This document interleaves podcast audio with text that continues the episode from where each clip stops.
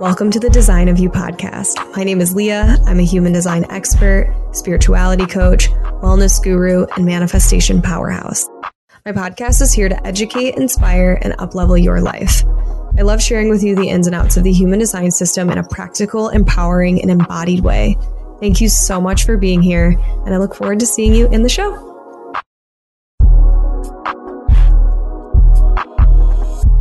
Hello, welcome back to the Design of You, the podcast. I miss you guys. Welcome back to listening to me ramble about all the things. I am so sorry for my hi- hiatus that I took over the last couple months. It was very unintentional, but before I kind of get into it all, it's your guys' fault. um, just kidding. It's definitely my fault for not figuring out my schedule the right way, but uh, you guys totally blew it out of the park. So those of you guys who have been here for a while or maybe listened to my past few podcast episodes, so I launched on my birthday a new offering called the Human Design Guidebook. The guidebook was something that it used to be called a chart summary, and I used to have a basics version, in depth version, a relationships version on my website. And I discontinued all of them in like late August, early September. And I did that because I wanted to rewrite them into something new. I believe I gave the story on a podcast episode.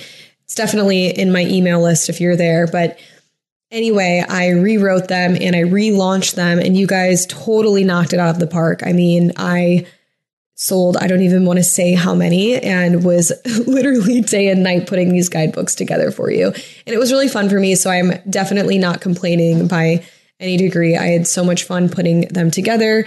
And it was just a really busy few months. So I was pretty much day and night doing that. I had to miss two weekend trips with friends.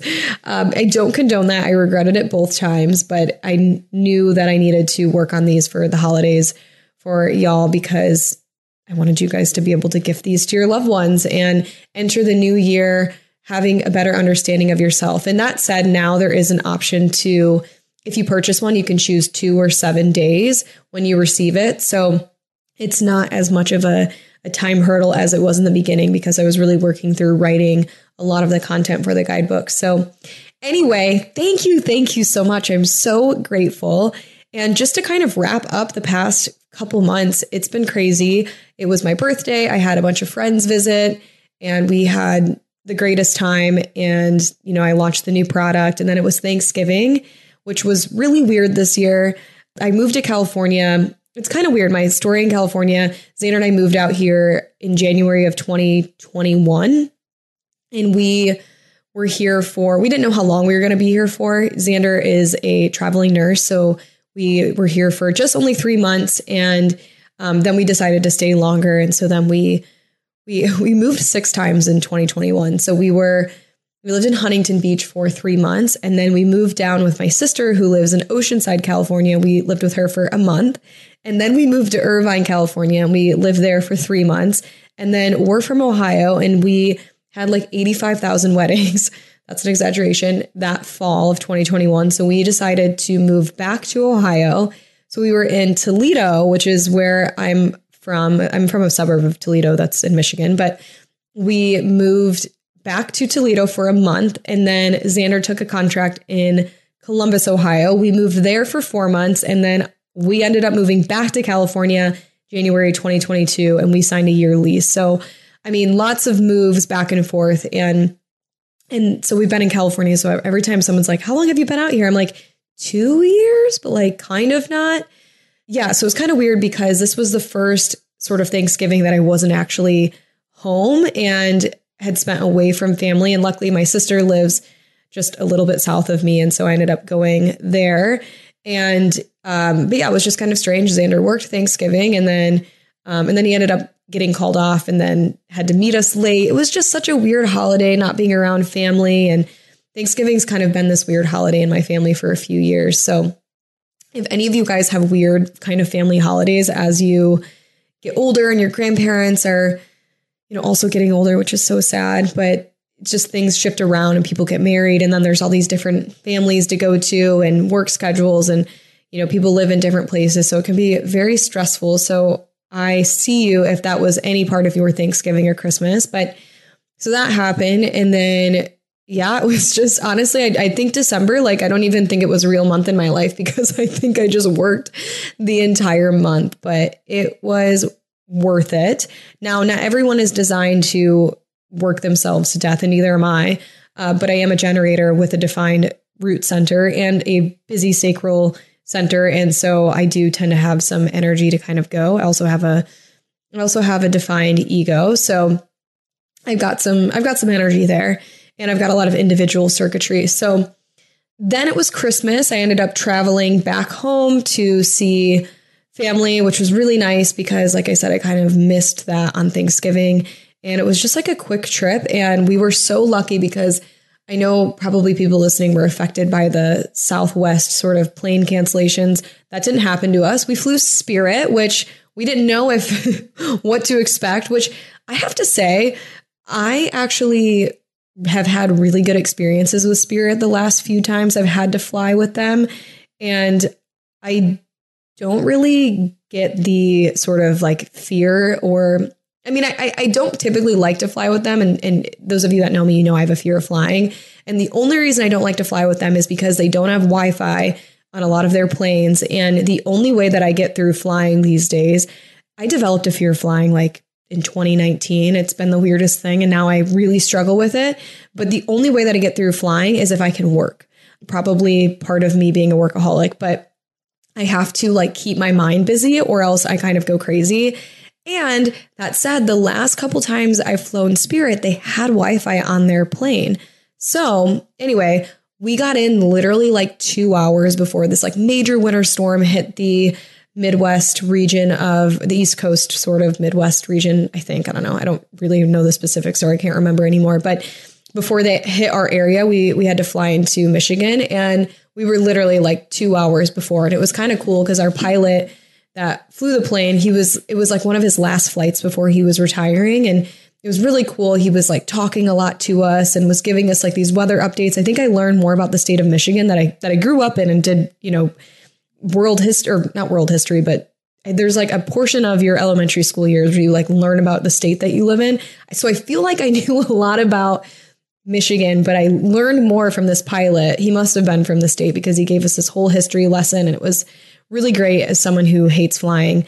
It was really nice um, getting in. We we got in before all the craziness. It did take us like an hour to get our bags at the bag check, but then it was literally like zero negative zero degrees in the Michigan, Ohio regions, which was not fun and definitely not what I'm used to as a California, Southern California resident these days. Yeah, it was a great quick holiday. Also was kind of weird because I don't know if any of you guys do this, but since we live far away, it was like no one, we didn't open presents with our family. Like people sent them to our house for us to open later. So we like didn't open gifts at home, which it's not about gifts. I honestly like the older I get, I'm like, just give me a gift card or nothing because I'm a, if, with any of you guys who love the love languages, I am a quality time girl. So I could really care less about gifts. I think that's like my least favorite one when it comes to the love languages. But it was just kind of weird. Like it was, we didn't really do the traditional sort of Christmas that I'm used to, but it was still great to see family. We ended up flying back to California and I took some time away from work, which I feel like I never do. And I really needed that.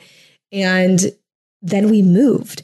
So our lease was up coming in February, and we had just happened to look at a place on a whim in Newport Beach. And they're like, it's ready to go if you guys want it. And we applied, and I think we got it over to other people.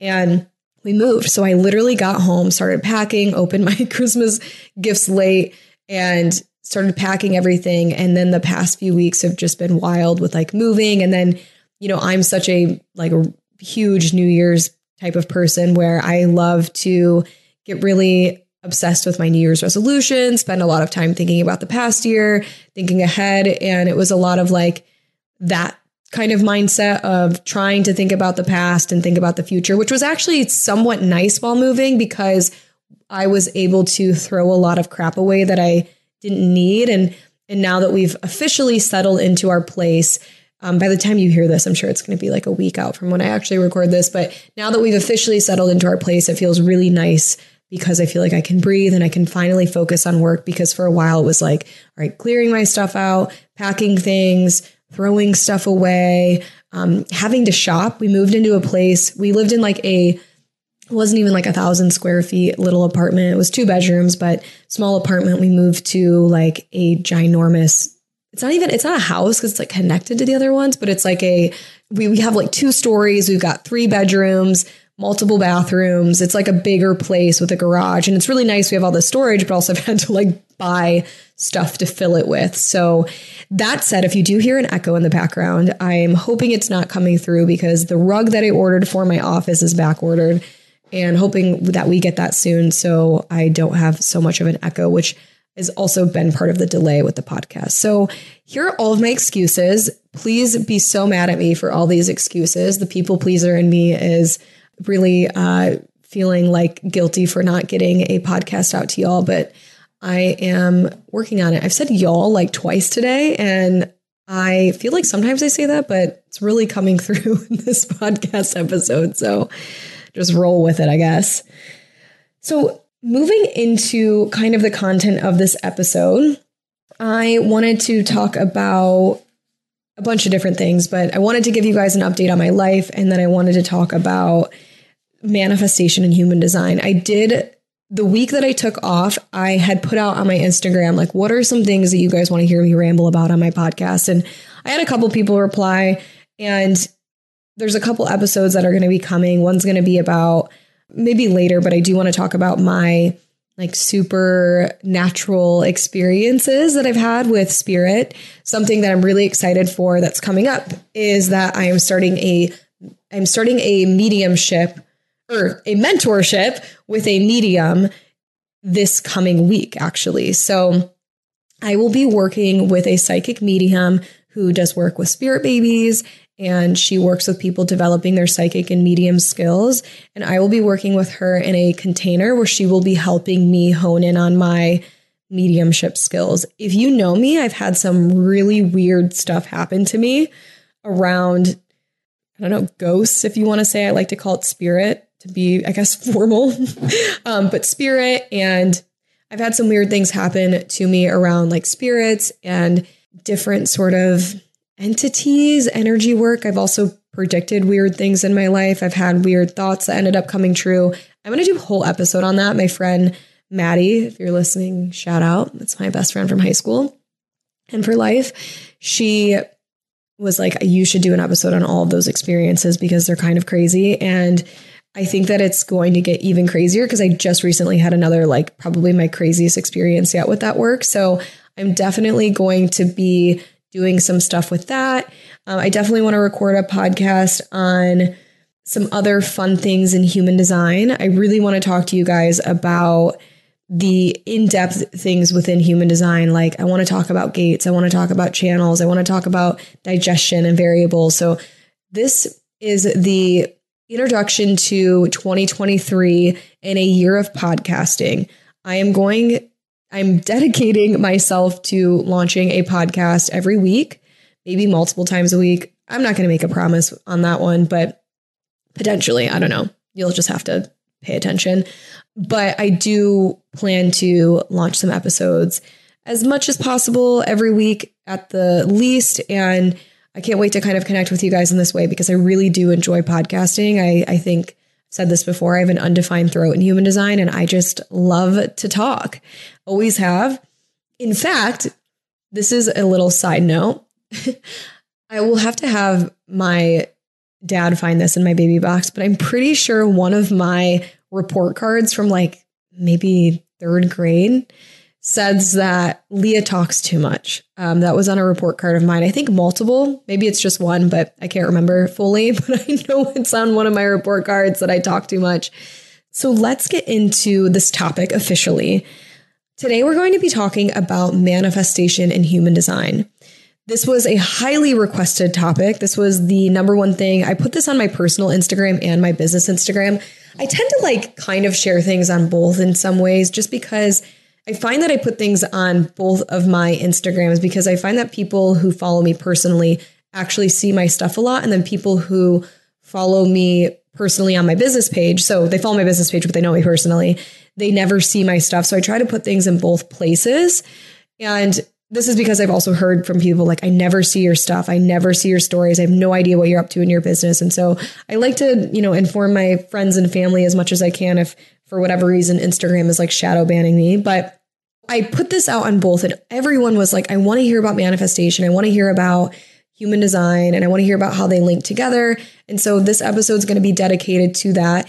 And even more so, so I just recorded a podcast with the Lady Gang, which is the craziest shit ever. So, the Lady Gang is this really cool podcast. I'm sure a lot of you guys have listened to them, and it's got all of these really amazing, oh, like all these. There's like three amazing women that run the podcast, and one of which is like the chief correspondent at E News. You know, the other girl, I mean, all of them like do these like really crazy cool things. And somehow I ended up getting invited to be on their podcast. And it was super cool because there's so much gratitude in my heart for how much that impacted my business. If you're someone listening to this and you have a platform and there's something that you love, please like share about it because it makes such a difference for someone who is a, you know, quote unquote small business owner. It literally like changed my business in 2 days. I'm not exaggerating, like the amount of sessions that were booked, the amount of things that people bought like from my merchandise and the guidebooks that I sell. I am very busy putting everything together for all of these amazing customers and clients that are signing up to work with me. And so it was such a manifestation that came to life because I literally had this on my vision board in 2022. I had on my vision board something about like celebrity something. And why I had put that on my vision board was because last year I said I want to work with celebrities. I want to teach them their human design because I love digging into celebrity human design. Um, one of the things that I shared this past year was like I shared Taylor Swift's design, which I'm a huge Swifty, so like of course I did. But it was so cool to kind of break down Taylor Swift's human design, and I think people really liked it, whether they care about her or not. And I really want to try and do more of that. And that was a goal of mine. And so the Lady Gang reached out to me, which they're low key kind of like celebrities. And I got to do their human design charts, be on their podcast, and it impacted my business in such a positive way. And and so I actually had I put a note on my my personal Instagram basically being like, feel like like this is a man this is something that was on my vision board and this was a manifestation that came to life. And I had literally so many DMs of people being like, what do you do to manifest every day? And so this episode is going to be about not only how you can manifest using your human design, but also how you can manifest just manifestation techniques in general. But it really does start with human design. So let's get into it. Okay, so first things first, I do feel like there is a sort of misconception around how to manifest using our human design in these like different specific ways. Um, what I mean by that is like, I think people are like, you know, what gate should I look at? What channel should I look at when it comes to my human design? And it's actually not anywhere super particular in your human design. I'll talk about there are a couple places that could draw on that, but it actually has a lot to do with just your energy in general. So, why human design is such a powerful manifestation method is because human design helps you align your frequency to your highest self. So here's the idea. When you are born, you are born with this energetic blueprint that says this is this is the highest version of me. This is all of the gifts that I have. This is what makes me unique. These are my strengths, these are my weaknesses. This is how I can make decisions. This is where I'm consistent energy. This is where I'm not so consistent but I'm here to learn. And so you just have the, it's kind of like when people say, you know, a baby has no, no scratches. It's like perfect, untouched, like pure babies are, you know, they're, they're perfect, right? I think I also have baby fever. So I'm, I'm just to put that one out there too. So I'm not manifesting that though. That's just to say that I kind of wanted to just say, I love babies. They're so cute. But that is how your human design is. Like it is, you were born your highest version of yourself. And as you get older, we start to experience what we call conditioning. I know I've talked about this in past episodes. I will be doing a dedicated episode to conditioning at some point this year. But when we talk about conditioning, what we're really talking about is, you know, how are we conditioned by these outside forces to be a certain way or act a certain way or do a certain thing? For example, we all go to school and we all are like forced to sit down and learn the same way when there are people that learn by being busy and more like learning more passively. There are people that learn visually, people who learn through, you know, researching things, people who learn through through experience. Some people aren't designed to sit still for long periods of time. And then, you know, we have pop culture and society and friends, and we have our parents that are like, you should do this or you should do that, or you know, we're just conditioned by so many things and we kind of lose ourselves a little bit. And it's actually really funny because I do find as children, we're very much living our designs and we're very much in alignment with who we were designed to be. And then I also find that older people, like 60 plus, are also living their design. Because yesterday I did a reading with someone who was like in her 60s, and it was just so funny because she was talking about how there was a big chunk of her life where she felt like she was out of alignment but then now she just doesn't care because she's older and like who cares? And she's going to do like what's best for her. And so i find that like that's kind of the idea as kids. Like we just don't care. We're who we are and we're just so unapologetic and we don't really think about societal norms. We don't think about what's cool. We don't think about you know the way that someone else did something we just live we live our best lives um, and you know not all the time you know sometimes not everyone has that privilege but I find that I do a lot of work with people in their 20s and 30s. And, you know, probably because I'm around that age group, but I also think that it's sort of this time period where after we've gone through all of these major conditioning sources of like, you know, our school systems and, you know, our friend groups and different things. And, you know, we, we I think a lot of times we try to pretend to be cool. Or we try to do things that like seem like the cool thing to do, right?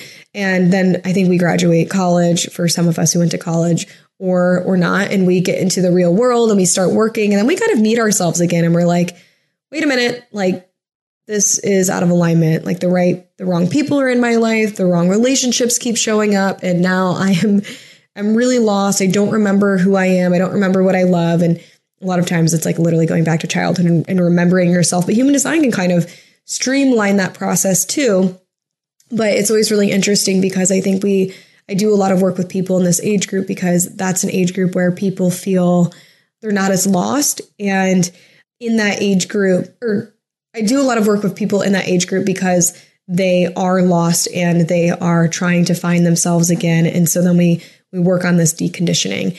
And so, why human design is a helpful manifestation method is because as you decondition and as you get closer to the highest version of yourself, and you start making decisions in alignment to who you are, you allow things that are meant for you to be drawn to you and the things that are not meant for you to be kind of pulled off. When you're in alignment, and I just recently was someone asked me, what is alignment? And I forget that like not everyone knows what that means all the time. Alignment is simply that you were in a flow state and you were experiencing little to no resistance in your everyday life.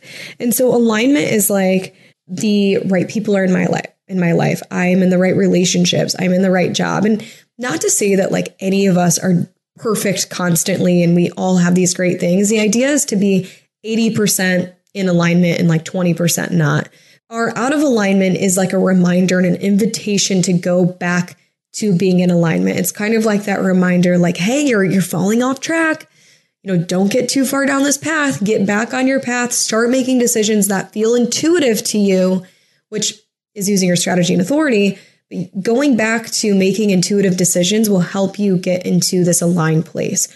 When you are in that aligned place and you have you've began working on deconditioning. So you're making decisions in accordance to your intuition. You're, you know, you're not, you're not doing the smart thing. You're not doing what your parents told you to do. You're not, you know, doing the thing that like the society had set up for you to be successful. You're doing what felt feels good for you and that alone. And you are starting to walk this path of your purpose.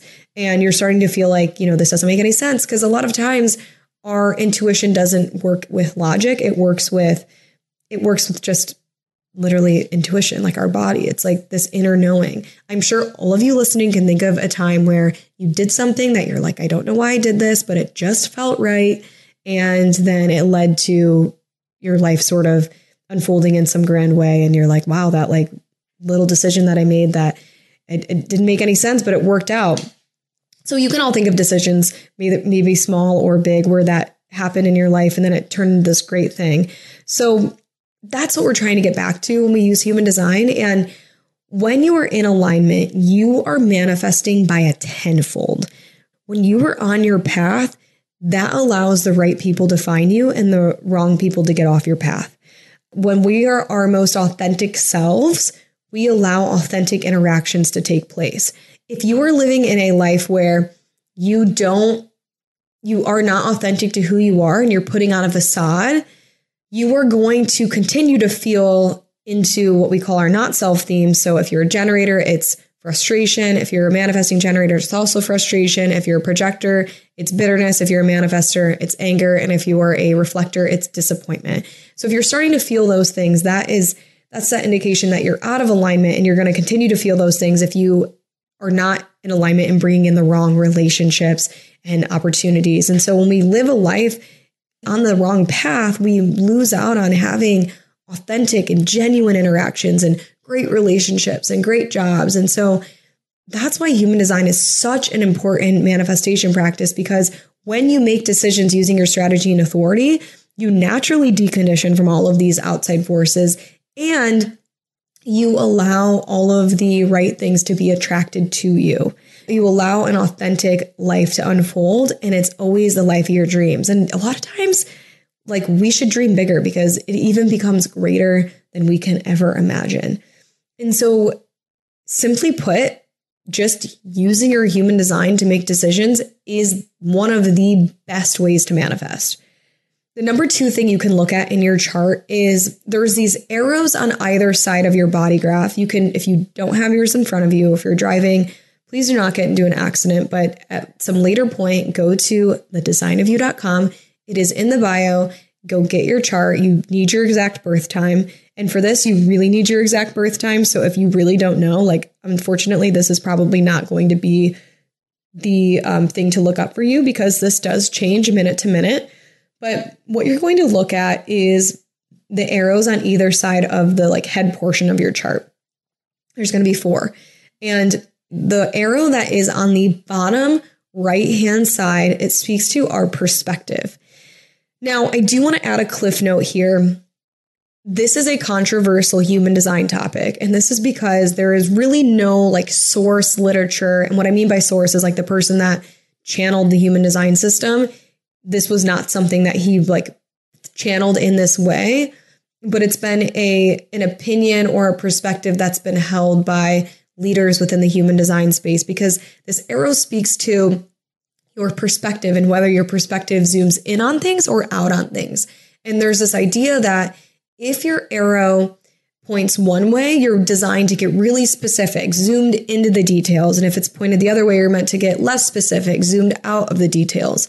So if you look at that bottom right hand arrow, if it's pointing towards your chart, so to the left, that means you are you have specific manifesting style. Specific manifesting style means that you are designed to get specific. The arrows on that side control our mind and how our mind processes information, but actually like and here's the other reason why it can be controversial is because it actually takes the other two arrows on the like the other side of your chart on the left hand side it takes those two left those two arrows it takes going through like different levels of those before this sort of third arrow which is the bottom one on the right hand side to unlock. That is for more specifics. If you do a reading with me we will get all into that. But or if you do my mentorship we'll definitely get all into that as well so you understand how that works.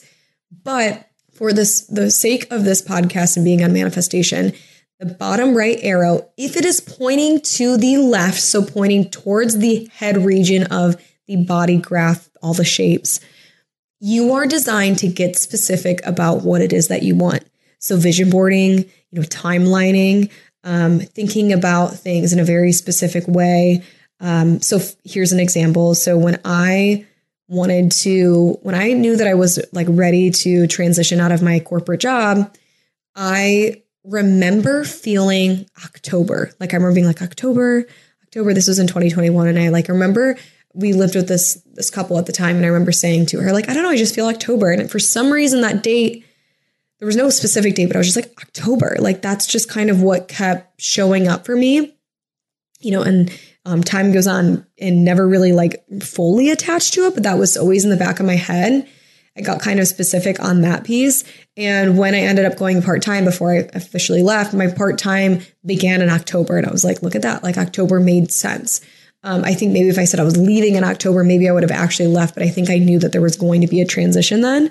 Um, that could also just be my intuition coming through as well, which we all have intuitive powers, by the way. I'm, I'm not anyone special. We're all intuitive beings and can tap into things like this. So, so vision boarding, getting very specific, timelining, like even writing down, like maybe it's, you know, I want this house and I want it to have like blue shutters. You can think of, I just watched The Notebook recently on a plane um, when I was coming home from Christmas. And, um, you know, in The Notebook, it's like, I think she says, like, I want a white house with blue shutters. Like, she got very, very specific. Maybe Allie from The Notebook has specific manifesting style. So, those are some examples. And if you look at your human design chart, it'll, that can be a place that you also draw into in terms of how specific or not specific you should get the opposite. So if that bottom right hand arrow is pointing to the right, so away from the head region of your chart, that means that you are a non specific manifesting style. It means that your perspective zooms out. And so with this one, it's a lot of times around you taking a more broader approach. So going back to some of the examples I gave, maybe you want to leave your job and it's like, okay, what's that? What does that feel like when I do that? What does it feel like when I get to that place? Aligning to the feeling of that's going to show up when you get into that when you get the thing that you desire when the when the reality that you want to live in if you can align your energy to what that is that will help your manifestations come through easier and faster. So instead of it being like you know i want to do it in this specific way you're not designed to have all the details and the colors and so instead of the blue shutters, maybe it's like, I just, you know, I, I just would like a house like, you know, on this lake or by this river or whatever it is in the notebook. Or, you know, I just know I want like a house. And I know what it's going to feel like the day that I like walk out on that porch. And so those are ways that you can use that arrow is to get specific or not specific. So either align with the feeling or get really specific on the details, zoom in or zoom out. So that is the other thing in human design that can teach you how to manifest. I do know that to be magnetic, Lacy Phillips, love her work. I'm actually going to talk about an experience with some of that work um, next. Well, kind of next, but they speak a lot to the specific versus non-specific manifesting style. And um, so it's became a really hot topic within human design to talk about. And Human design, again, I will hammer this home. It is not a belief system. So just experiment with it. All it asks you to is like just play with this information. So why don't you just try it and see what happens in your life? And, you know, if that doesn't feel resonant for you, then, you know, leave this right on the podcast. But if it feels resonant for you, then keep doing that. Like keep doing what is working and feels right and intuitive and creates more flow and least, least amount of resistance in your life. Okay, so now I want to get into techniques that I use to manifest every single day that are outside of human design. Of course, human design is the number one for me, but there are also things that I do as sort of rituals that help my human design practice. So I'm going to start by giving you guys the list of everything I'm going to talk about because I am going to weave some pretty big stories of my life into these manifestation practices so you can see kind of how they have worked. So, the first thing I'm going to talk about is list making and visualization and vision boarding, kind of as a whole, but those are all three separate things, but those are really big pieces of my manifestation story. Some other techniques I'm going to talk about are NLP and subconscious programming. And I'm going to share a, an experience that I had at a retreat with that. I'm going to talk about journaling and I'm going to talk about manifesting with the moon, and I'm going to talk about orgasmic manifestation. So stay tuned. This is going to be a longer portion of the episode getting into manifestation techniques outside of your human design. Okay, so let's get into all the stories and all the ways.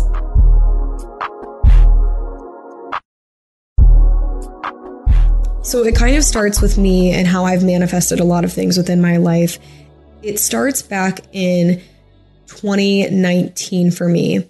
It probably actually goes earlier than that. Uh, back in college, I can even find notes. I do a lot of notepadding, by the way. Like journaling is going to be something that you're going to hear me say 85 times, but I do a lot of journaling. I write a lot of things down. I'm always in my notes app on my phone. I, like I always joke with Xander, I'm like, if you like ever looked at the notes app in my phone, like you would probably have to break up with me because my mind is a little crazy and uh, I put everything there. So I definitely feel like like there are things that I can look through in my notes that have come true in my life. And it's really cool to see how things have kind of come true just by looking at them. So the first thing that I want to talk about is how I've manifested to where I am right now. And this goes back to 2019, 2018, 2019. So I graduated college in 2018 and I began working for this company. I've talked about I like I worked there and that's where I, I worked forever basically. And I knew when I started working that I was not happy at that job. I was not happy there. I did not love um, my position. And so that was just a part of like my story. And I ended up kind of having my entire life fall apart. This is a ex- strong example of being out of alignment where my life really felt like there was nothing good going for me. So I, you know, I started this job. I remember like the job was really hard. Felt like I lived on an island a little bit. I had moved in with two roommates and one of the roommates ended up not working out and was a really weird situation. And so that was really out of alignment. And like that was really stressful. And then I got a dog and my dog Cleo, which is such a it's a sad story. She ended up being she ended up passing away, but I ended up getting a dog and um, I don't know, just things just were not working out. I was really stressed out. I really felt like out of alignment. I kind of remember like feeling like I didn't look like myself anymore. Yeah, I ended up going through pretty like hard breakup. I did not um, that I didn't really see coming, and I just was kind of just going through going through it. Like it was just was not a good year, and that was like 2018 into 2019, and and then like another roommate that I lived with, there was like a falling out that happened. There was like a lot of things just out of alignment. And after I went through the breakup and um, I was like having struggles with my job and and at I don't even want to say struggles because I feel like I was actually pretty good at my job, but I felt like there like it just wasn't in alignment. And so even though like you can show up and look like you're good at something, it just wasn't ever right for me. I remember that's when I was doing a lot of journaling. Like I was spending a lot of time writing and I decided to book a solo trip to Costa Rica for like a yoga retreat. I had done yoga before, but I wasn't like a yogi by any means. But I was like, I want to just go, like, get me on a freaking plane. I wanted to leave like the next day, but I was like, I'm getting the hell out of here. Like, I'm done with life. I need to evaluate my decisions and um, I need to evaluate everything that's currently present because clearly nothing's working. Like, not like nothing is in flow, everything is resistance. And yeah, so um, I ended up going to a yoga retreat. Um, it was great. We did yoga like twice a day. It was in Costa Rica. I stayed at this place called Rancho Margot, and it was literally like that place has such a special spot in my heart. Like I am dying to go back there. I, I tell Xander all the time, like, we have to go, we have to go. Um, but then part of me is like, should I go back to somewhere I've already been or should I go somewhere new? But anyway, so I love it there. It changed my life. We did yoga and we did a vision board practice, which wasn't my first vision board I've ever done, but we did vision boarding and I made sure I journaled every single night. I remember at one point saying, How can I, like, one of the notes I have is, How can I work for myself? Um, how can I work in wellness? I, I wrote, like, I want to help people.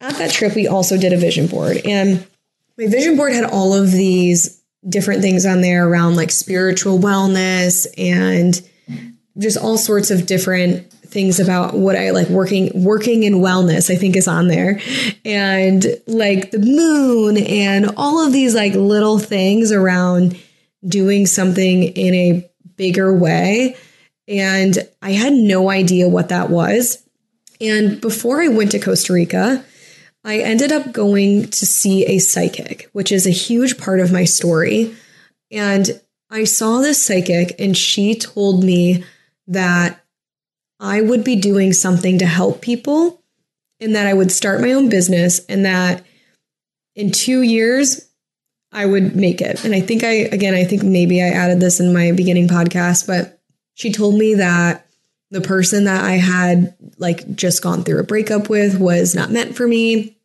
She told me that I was going to meet my husband. And she said I, I may have already met him, which is a really crazy story. I'll have to do a story on how I manifested Xander at some point, but I'll, I'll kind of weave a couple things into here. But she told me that I would meet him that summer. She told me that I would, um, it would be like a formal introduction. She told me that I would start my own business. I remember she stopped and said, Do you know what I'm talking about with this business thing? And I said, I have no idea. I have no idea. And she said, Hmm. And she was like, Well, you are going to have a successful business like helping people. And she said, You are way more spiritual than you think. And she, I mean, I have a list of this in my phone. Um, she told me that the craziest thing is she told me that I would be moving around a lot. And I just mentioned in the beginning of this how much we moved. She also told me that uh, my boyfriend would have a, a, really great family, which he does. And uh, he would push me to be the person that I was meant to be. And if any of you guys know me closely, I would not have ever, ever left my corporate job if it was not for Xander because my therapist didn't even really believe in me. I had a couple friends that believed in me. My parents, I know who listened to this, like didn't really believe in it either. I really didn't have a ton of support. And so when I decided to like take the leap. The only person like 100% backing me up was Xander. He is like the biggest motivator in my life. Like the person that's like, you've got this, like you're going to be, go to this place and like you're going to be the best at this thing. So, so it was just kind of interesting that like the psychic said all of that. And at the time, like I didn't even know who he was. I didn't even know what this business thing would be. I had no idea. And then I go to Costa Rica and I'm like losing my mind. I'm like, I'm so lost. I like don't want to leave here. It's changed my life. And how do I work for myself? And I remember the the like yoga teacher there, like, and some of the people I met were just so beautiful and the way that they approached life. And I just was like, this is like this is how life should be. I, I left Costa Rica and I am back in Ohio and I'm back at my job and I'm miserable. I ended up having the worst panic attack of my entire life about a couple weeks later. I was up at a lake with my friends and I had been drinking and I had the worst panic attack I've ever had in my life and legitimately like had to sit myself in a dark room and almost felt like I couldn't even drive home. And then the next day I had a panic attack and then the next day I had a panic attack. I literally had to go I like didn't even go back to my apartment. I like didn't want to leave my parents' house because I was having so much anxiety and it was like the worst I've never felt the anxiety that I felt in that way. This was 2019. I couldn't figure it out. And so then I'm like in therapy. And my therapist is like, this is like the time where I'm like, I, I need to leave. Like, I need to make changes. And I think why I was having so much anxiety was because I was trying to make drastic changes really quick because I left this retreat and I was like ready to change my whole life. And like, I just didn't even know where to start. And so I started applying for jobs in California. I applied for literally, I think it was like 100 something. I had two interviews, didn't go anywhere, which is here's another part of the manifestation story, which is crazy. One of the places that I interviewed was um, Taco Bell, their corporate position, a corporate position within Taco Bell. Their headquarters are located in Irvine, California, which is where Xander and I ended up getting our first apartment together which is absolutely crazy. Because, by the way, because you guys maybe heard me say Huntington Beach was the first place we lived. We lived with other people, so that wasn't our apartment. But our first apartment together was in Irvine. So just a note there. But we, um, so it was really kind of wild how I, and just we'll kind of circle back in a little bit, but it was really kind of wild how like so many things kind of came around full circle. So I had interviewed, I was losing my mind, I was going through all this anxiety, and I remember trying so hard to leave, like trying so hard to not be where I was, and constantly crying and constantly going through this whole thing. And my therapist, I remember saying to me, I know that you want to leave and I know that you want to make these changes, but what if you just stayed put? And I literally got into an argument with him where I was like, no, because that's like, I was like, you have to act. You have to, I have to make, like, I have to work towards it. Like, I have to make the decision and the choice to, like, I can't, I'm not, I'm just going to stay the same if I just stay put. Like, I have to go forward. And he was like, I'm not saying that you have to stay here and that this is a place for you, but what if you just calmed down? And what if you just trusted that, like, it, like it will happen, but just stop trying so hard. And I remember just being like, so mad. And like to give some timeline, like this is like June 2019. And this is like probably within a few months after, or like a few weeks to a month after like my big panic attack. And this is about less than two months since I was in Costa Rica. So I'm losing my mind. None of these jobs are working out.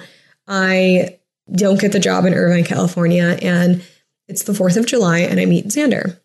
I had a 4th of July party, run into Xander. And I didn't know him, but I knew his best friend. And you remember the part about the psychic saying that it was going to be a formal introduction and someone that I knew. Well, I didn't know Xander, but I knew of his name, and, I, and like I wouldn't have been able to pick him out in a room. I just like it's a very unique name, so like I knew that. But his really good friend, who is a family friend of mine, was like, we said hi, and he was like, "This is my friend Xander," and I literally shook Xander's hand, and we were like, and we literally shook hands and I was and he was like, I'm Xander. I was like, I'm Leah. And I looked at him and I said, I feel like I know you. And he was like, I feel like I know you too. And we didn't talk the rest of the night, eh, which apparently he came up to me later that night, but I was like, like it just didn't register. He was too scared to talk to me because he really wanted to. We ended up like at the same bar that night and like he didn't come up to me, but was just like trying to figure out what to say. anyway, um, it's another story for another time. But the funny thing is, like, it was a formal introduction. And the thing is, we did know each other and like we have so many weird ties, which I'll have to like get into. Like, we have like our, like, my mom grew up on the same street as his family. And it just kind of like weird how it all sort of con- like transpired, where it was like, oh my gosh, like we knew of each other, but we didn't know each other. So that's what it was so, so funny when she said, like, yeah, like you were gonna know like this person. And the other thing the psychic told me was that when I told you that she said that she was going to um, that I was going to travel around and move a lot. I remember her going, "Do you travel for work?" And I was like, "Nope, I never travel for work." so uh, it was funny because I remember being like, "I don't like this. This is not even true. Like I'm going to leave here. Like I just don't even know if any of this is going to happen." So all of that is all of that kind of takes place. And you know next thing is that Xander and I are dating and things are great. And like at this point like I don't even want to leave Toledo or Ohio anymore. Like I'm really happy. Like I I ended up moving apartments. Um, I ended up like really kind of just being comfortable with where I was. So I guess I sort of took my therapist's advice indirectly. And and this is where I really felt like my manifestation story began. So it doesn't matter what you want and how you think you're going to get it, the universe is going to deliver it to you, or God or whatever you believe in is going to deliver it to you in the way that's meant for you. So I am taking this advice. I'm happy. I am in a relationship that doesn't make me want to leave anymore, which is so funny because I had spent so much time trying to change my life. And so for once I said, okay, I'm going to just stay put and honestly, I had put the feelers out there. I had already written about what I wanted to do. And at this point, I actually knew what human design was. I just, it wasn't something that even occurred to me because I found human design years prior, but I never dug into it. So at this point, it's 2020. I, I lost my dog, just to circle back on that, which was the most heart wrenching thing of my life you know, a note on grief. She served a purpose for me during all of this chaos. I, I would literally not have made it through any of that stuff without her. RIP, I love you so much, Cleo. I know she's here with me because I've worked with a medium and she's always next to me. And I have her photo and a collar right in front of me in my office. So, so all of this, everything was kind of falling out of my life that wasn't meant to be, but in the best way. And it's 2020. Everyone had sort of the worst year ever. And I ended up having a really good year. I ended up at that point refining human design. And like, as I started doing this thing, I remember there was a point where I realized this was what that psychic had been talking about. This was the thing that I knew I was meant to do because there was this feeling inside me that I had to do it. Now I'm still in Ohio. There's no even remote plans to move to California. Uh, I have manifested my partner, which I'll do a whole episode at some point on how I manifested Xander. Um, but you heard some of it already today. But I had all of these things sort of start to unfold. And towards the end of 2020, Xander approaches me and he's like, Hey, I am going to start travel nursing. And I about freaked out inside because I was like, oh my gosh, like I've done long distance relationships. It just doesn't work. And I just don't know what to do. Like, I don't really want to leave. I'm so happy, ironically. I wanted to stay where I was. And it's so funny because he says, I want to go to Southern California. And I was like, oh, well, you know, that's kind of where I wanted to go. And and by the way, he had asked me to go with him when he approached me about travel nursing and I said no because I wanted to stay where I was, which is so funny. I was totally nervous about doing long distance, but I literally said, just go do your thing. I mean, it's only a few months. I'll visit you. And when you come back, we'll figure it out. That was kind of my mindset. And then he's like, Well, do you want to come with me? I'm like, No. And he's like, Well, I'm going to Southern California. And I'm like, Oh, well, that changes literally everything for me. So it, I remember it occurred to me one night I was driving home from somewhere. And I remember driving on the highway and I remember crying in my car because it was happy tears because I remember thinking, oh my gosh, it is so crazy how manifestations happen because I have wanted to always move to California and that's where we're going. And it's happening. And we had started to make the plans and whatever else. And it was just crazy to see the manifestations start to unfold. And that's when I remembered what that psychic said about the traveling thing. And I'm like, maybe we're going to travel a lot. Lo and behold, we moved six times in 2021, which I don't recommend. But I was like, wow, I really, I've never seen these things start to happen. And that's when, so at the beginning of 2021, we move, I established my business. And then I was like, oh my gosh, it's 2021. I looked at the calendar.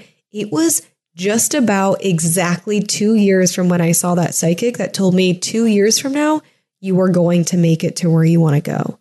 You know, there's a lot of pieces and parts to the story. Obviously, this is very broad, but you know, at that point, then that's where I was like starting to really be like, I don't know what to do. I need to really like focus on this business. And that's when I ended up making the decision shortly after that. I made the decision to go part time, then finally pursue this as a career. But so our manifestations happen in so many different ways. And I, and to this day, I am watching my manifestations unfold in the craziest ways that I could have literally never imagined. So that's your reminder again to dream bigger because you literally never know what's going to happen. And I guarantee, even as big as you dream, it's going to be greater than you could have ever imagined. That is sort of a piece of my manifestation story around how I ended up where I am today. And vision boarding and journaling and visualization was the biggest part of that.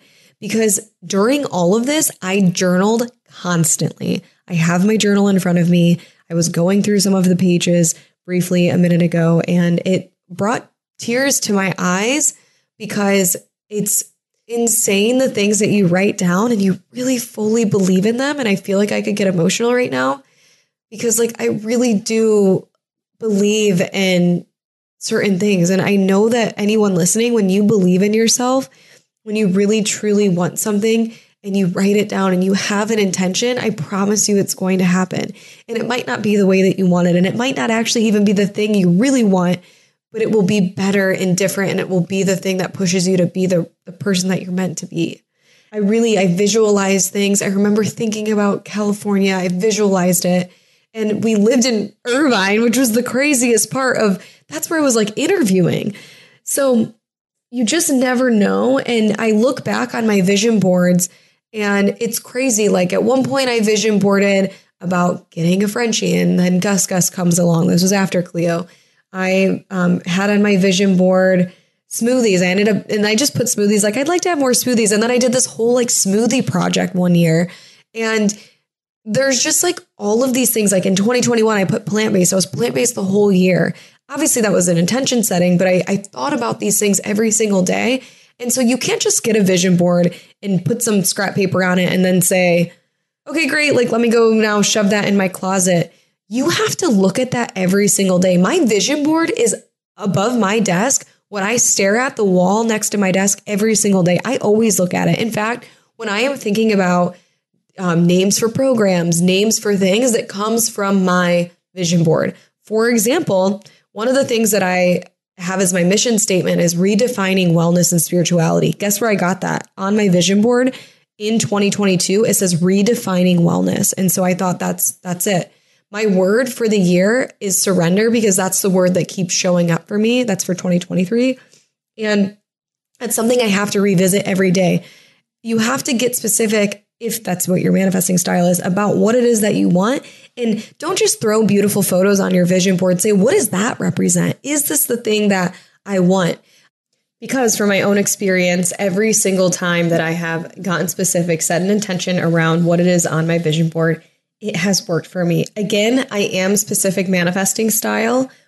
And if you want to know what your manifesting style is, I believe it will tell you if you look up your chart on my website, again, thedesignofyou.com. But also, if you get your guidebook from me, there is a page dedicated to learning more about that.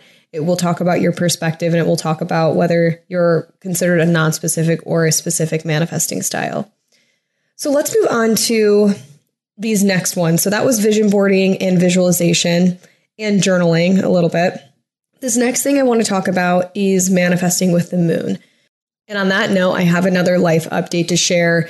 I did start a new business, sort of business within 2020, 2023, 2020, 2023, uh, getting way ahead of myself. Uh, but basically, I started a business or sector of my business, which is just in person circles. I can talk about this in another episode. If you read uh, my, if you read my post that I put on my, it's like a joint post on my Instagrams around like why I started this and how I got into it, but I'm now leading in-person events in Newport Beach, so in Orange County, California. So if you're anywhere in Southern California, Orange County, which you would know this is like smack dab between LA and San Diego. So I am going to be sitting at the beach at Lifeguard Stand 40 in Newport Beach. We're going to be sitting in circle. And when I say we, anyone is welcome. Um, it's not just exclusive to women, it's anyone. And it's a manifestation circle to sit together, share from our heart, open up, and talk about things that we desire and release emotions and just get comfortable with what's true for each other. And it was really cool. I held my first one a few weeks ago and it was mostly just my friends. I had to move it because it's been so rainy here in California, which is very unusual, but I had to move it from a Thursday to a Friday. So a bunch of people couldn't make it. And ended up just being mostly like good friends of mine, which was so cool and and really just neat to hear everyone open up and share things that they're releasing from last year. And so if you in your hometown or wherever you live, like you should start a circle too. It's so fun to just sit down and get together. And I mean, there's a whole method to what's called council. But what I want to talk about though is the importance of manifesting with the moon. And really, like, there is different things within your astrology chart that would make the moon more important to you or more potent. And I am not an astrology wizard, but I do know that my chart specifically, the moon is important to me. And I think it has something to do with my Cancer rising, but I honestly am not 100% sure. So I will have to have someone tell me. I had an astrology reading at the beginning of the year, and, and he said something about the moon being very important to me. and I'm like, well, that's perfect because I just started this whole business. So, manifesting with the moon is about using the power of that potent energy to set your intentions and and really work with the energy. So every new moon is a good time to start something new. it's a really good time to get ahead. It's a really good time to think about what you want in the next month. It's a really good time to make new connections and just start fresh. When we look at the new moon, it's sort of like this period of time where we're entering a new phase and it's it's an important time to think about what's to come and how to set the intentions around really what you desire. So, I will be having a new moon circle probably by the time this episode comes out. It, the new moon circle will have already passed. But um, if you're listening and want to come to the full moon circle, the full moon is a really good time to release. So it's sort of like the end of a cycle. It's releasing the past, whether that's the past 30 days or the past just in general. But it's a really good time to release and say, I let go and I empty out. I'm ready to step into the new year or the new month or this new version of myself. But before I do that, I need to say gratitude. I need to say prayer and I need to let go of anything that's holding me back and that I no longer want to carry. And using the energy of the moon is really helpful. And I know that that's been something really important. Here's a good example. So, when it was, there was a new moon in March of last year, and I have a note in my phone. Again, I love to journal, which I think is so important. I'm very clear about what I want. And I was sitting down one night and I was writing down things that I want to happen and what I'm calling in in this new moon. And I must have had some potent energy around it because I wrote down, like, I want to grow my Instagram following. I want to start working with more people. I want to have my calendar booked out with readings. And I wrote very specific things around what I wanted to happen. And this is really crazy because at the start of March of last year, my Instagram account had maybe like over just a little bit over a thousand followers, which isn't that many. Literally by the end of that month, I think I had like 6,000 or so. Like my account grew by a tenfold. I mean, not a tenfold, but you know, I'm exaggerating here a little bit, but it did grow an extreme amount. And really, I didn't change a whole lot. And I booked out my calendar. And so I will tell you that it really does work. And especially if you really set an intention and you believe it and then you work at it. Here's the thing manifestation doesn't work without work. Like, we can all say we want to be millionaires and we can all say that we want to live in great places. But if you're not making steps, if you're not keeping that vision so centered and front and clear, you're never going to get to the place that you want to go.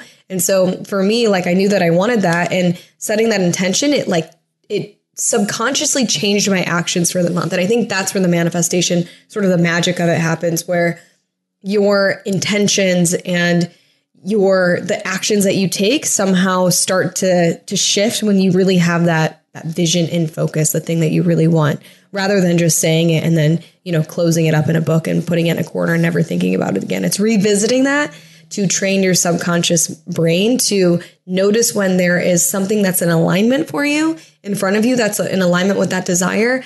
It helps you pull those things closer to you and then start to make the right decisions or action steps to get closer to those things.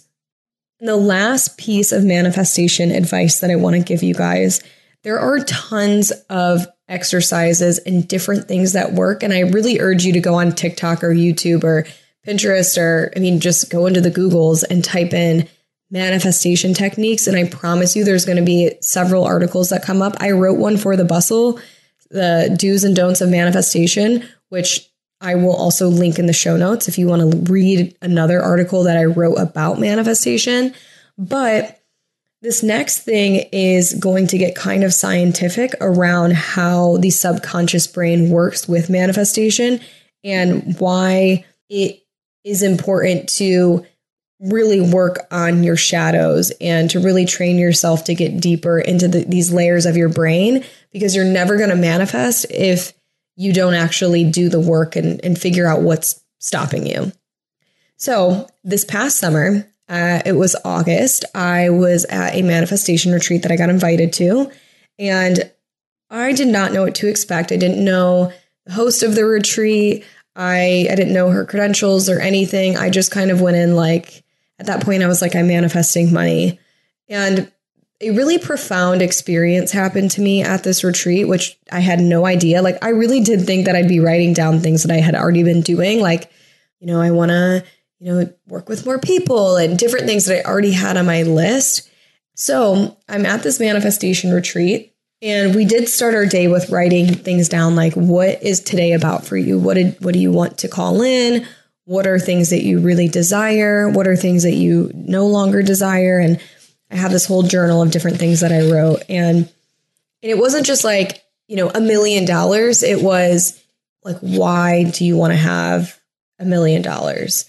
So, like, instead of, so one of the things I wrote, like, instead of like, I want a bunch of clients, I wrote, like, I want to empower people to live their, mo- to live their lives being their most authentic selves. And I wrote things like that that I wanted to call in. And what I ended up learning was a lot about the subconscious brain. So, the number one thing is that from the ages of zero to seven, we have a lot of neuroplasticity in our brain. Neuroplasticity is just kind of the the sponge of our brain. And so from 0 to 7 is really really important. More than people realize and so any parents listening, I'm not a parent so I mean take my advice small, but know that your child is absorbing everything and that time period is incredibly crucial for how someone's brain is wired. And so the older that we get, the less neuroplasticity we have, and it's hard to rewire our brain functions. This is why people do drugs.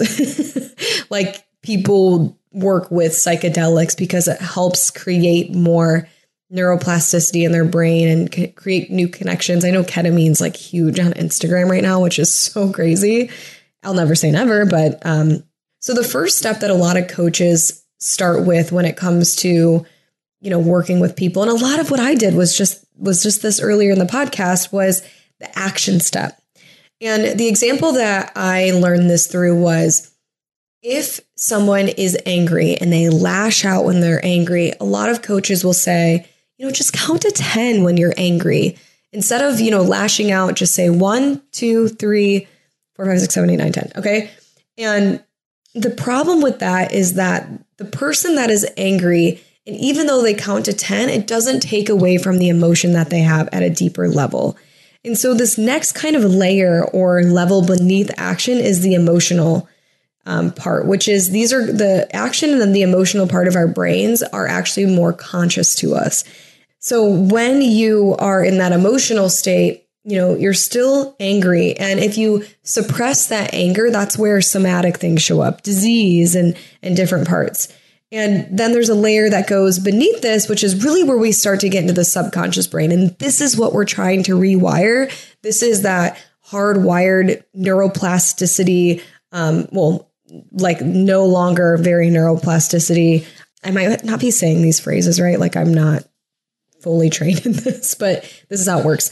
So, this next part of your brain, which is sort of your mental capacity, this is your filter, and this is where your core beliefs and identity is that needs to change. So, whatever is causing a person to be whatever, in, in this case, angry, there has to be something that mentally changes in the subconscious brain for the core beliefs or reactions that happen within this person's brain to work to be able to change the action or the emotion around this. And our subconscious brain makes up 95% of our thought patterns and what sort of drives us, which again, that most of it is developed from zero to seven. So, a lot of times when I work with people, I talk about deconditioning and human design, but it's it can be really challenging because there's so many layers, there's so much stuff to peel back. There's a quote from someone and I don't remember who, but it's basically like, you know, every every layer of our emotions and and our brains and our subconscious mind is like an onion as you peel back the layers, you're going to learn things about yourself. You're going to learn things about your past, and you may cry, right? So, the best way to manifest is by going into that subconscious brain and by trying to find ways to rewire this because we all know things that we want. It's like we just can't do them. For example, I have been trying to become a morning person for basically my entire life. And I just simply am not great at it, but I am working towards it. Notice my language here. I'm trying not to be so definite because I am working on my language, which also affects your subconscious mind. Which here's another manifestation tip weaved in here. Notice your limiting beliefs and what you say. If you constantly are like, I'm broke, that is going to have an impact. So, really think about like, instead of I'm broke, say, I am working on attracting more abundance in my life. I am working on my finances. I am becoming financially secure. I am using my money on more important things right now. You know, there's different language around it. So it's interesting because, like, I know I want to become a morning person and I know the steps that I have to take to do that, but for some reason I can't do it. This is kind of like addicts, right? Where they know they want to change, but there's something that they just they can't do it. And it's really, really hard to rewire our brains to change. I know it because there's so many things in my life that I'm still trying to figure out how to do.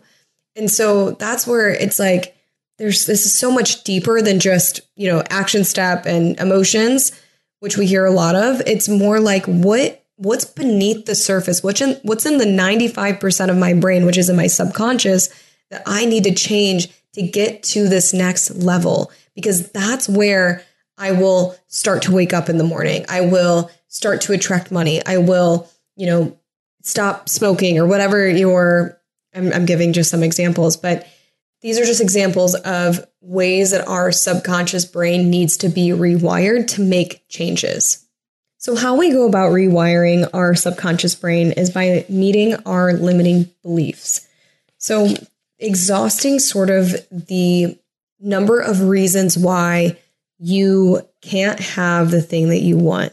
So we'll use the getting up in the morning as our example. So some limiting beliefs around getting up in the morning could be that if I wake up early, I will be tired all day. If I wake up early and start doing something, I will be late to the thing that I'm required to go to. Maybe it's work or something else if I wake up really early in the morning, I will lose out on sleep. If I wake up in the morning, I won't be able to sleep in. If I wake up early in the morning, I will lose watching my show at night that starts at nine o'clock. You know, if I wake up in the morning, I will not be able to hang out with my partner and catch up because he goes to bed later than I do. These are just examples, but these are ways that we have limiting beliefs because are any of those really true? Probably not. And I guarantee there are ways to rearrange those other things in your life to, to have the thing that you want.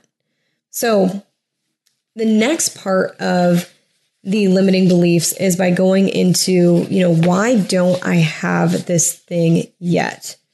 After you've exhausted all the reasons why you can't have it, think about why don't I have this? And so some other examples could be I'm not committed. I'm not disciplined. I want you to kind of beat yourself up with this one. It's thinking about like, you know, why can't I get up in the morning? Why don't I deserve this? And you could even say like I'm lazy or I don't I'm not disciplined enough. I don't have enough capacity in my day to have another minute awake versus sleeping. And then also, write like, what are you scared of? Could be like, I'm scared to, these are similar to the limiting beliefs. I'm scared to be tired all day. I'm scared I won't show up the way that I want to at work when I don't sleep in or I don't get to have that extra, you know, hour, 45 minutes, whatever it is. And here's the deal. No risk. If if you there's if you don't take a risk, there's no reward. So you have to take a risk and have the discipline because that's self love. That when you take a risk and you believe in yourself and you do the thing that you want, you communicate to your subconscious brain that you are worthy and that you can make changes. You're re hardwiring your brain. And I was at this retreat and we were walking through a lot of these things. And we walked through we really spent a lot of time on this sort of shadow work. And for me, it was around money manifestations. And it was the most profound experience I've ever had, quite honestly, in my life. We got to a point where I think at some point we were closing our eyes and I was breathing into my body, and it was like, breathe into the part of your body that is where you feel this. And for me, it was like in my chest and like a little bit right above my gut, kind of in that whole region. And it was like, if you could just breathe some light into that area. And I started to like close my eyes and I, I really quickly went into kind of like a deep meditative state. And while I was in this place, I literally saw an older version of myself. And I've never had something like this ever in my life happen, but I literally like I met myself at 40 years old. I don't even have words to describe the experience other than like I literally was like standing in a field and there was me at 40. I looked really good. I, I was like fit and blonde and I was wearing a pink shirt and jeans. And I was laughing at myself and I was saying something like, you know, don't worry. Like everything that you desire, you're going to have. Don't worry about it. And so I was at this place of just, and I was looking at the older version of myself and I was like, Are you sure? Are you sure? Like you promise. And, and she was like, Stop, calm down. It's to be okay. You're working so hard. You're pushing so hard. Like you're to have the things that you want. And literally within a blink, and again, my focus at this retreat was on actually, I don't know if I said this, but my focus was on money manifestations at the time. So this really crazy experience happened where all of a sudden I blink and I am in my kitchen of my childhood home. And I am standing there, and there's this story in my family, which is kind of funny. But, and I know my dad listens to my podcast, so I don't even think I've told him this, but my dad used to make a joke that I like that I like designer milk because I used to like almond milk.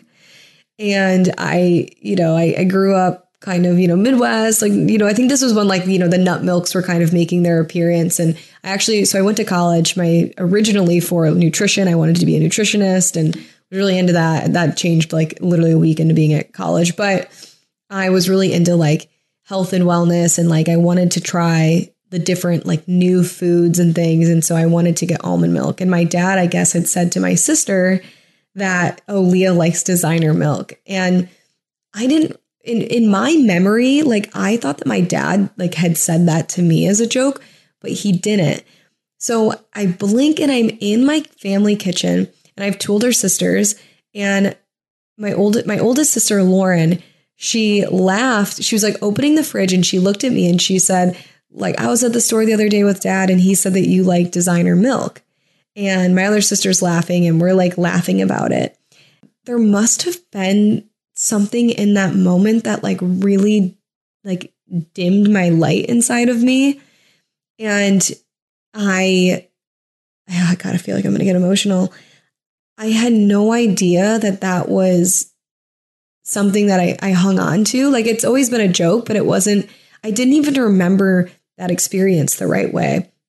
And I know that that's exactly how it happened because I later like brought it up to my sister and she was like, "Oh my god, I remember when I told you that that day." And I just thought my dad told me it, but it wasn't like it was indirect from my sister, but I literally was standing there and I watched myself. I had dark hair. Um, I've been all the hair colors and I had dark hair at this time and I and I looked at myself and I saw myself like laugh but get like you know, I, I could like feel the emotion that I felt in that moment of like why can't I have the thing that like I deserve or like what why can't I have something that I really desire? And there was like a money story or something that I hung on to in that moment. So it was like what would you say to that that version of you? What do I want to say to that girl? And so at that moment in this like trance that I was in, I look at her and I said, it's going to be, I, I literally delivered the same message that the 40 year old version of myself delivered. And I said, you're going to be okay. It's, it's like you're allowed to like, you're allowed to like almond milk. You are going to be able to afford your own groceries someday. You're going to be able to buy the things that you want. You're going to be able to try different things and, and this isn't something that's meant to limit you. When I tell you guys, I'm at this retreat and I don't know, there's maybe like 15 women there. I am sitting on a couch with my eyes closed, like profusely crying, like, like ugly crying tears down my cheeks. And I, so anyway, so I'm like crying, like talking to my, I think I was 16.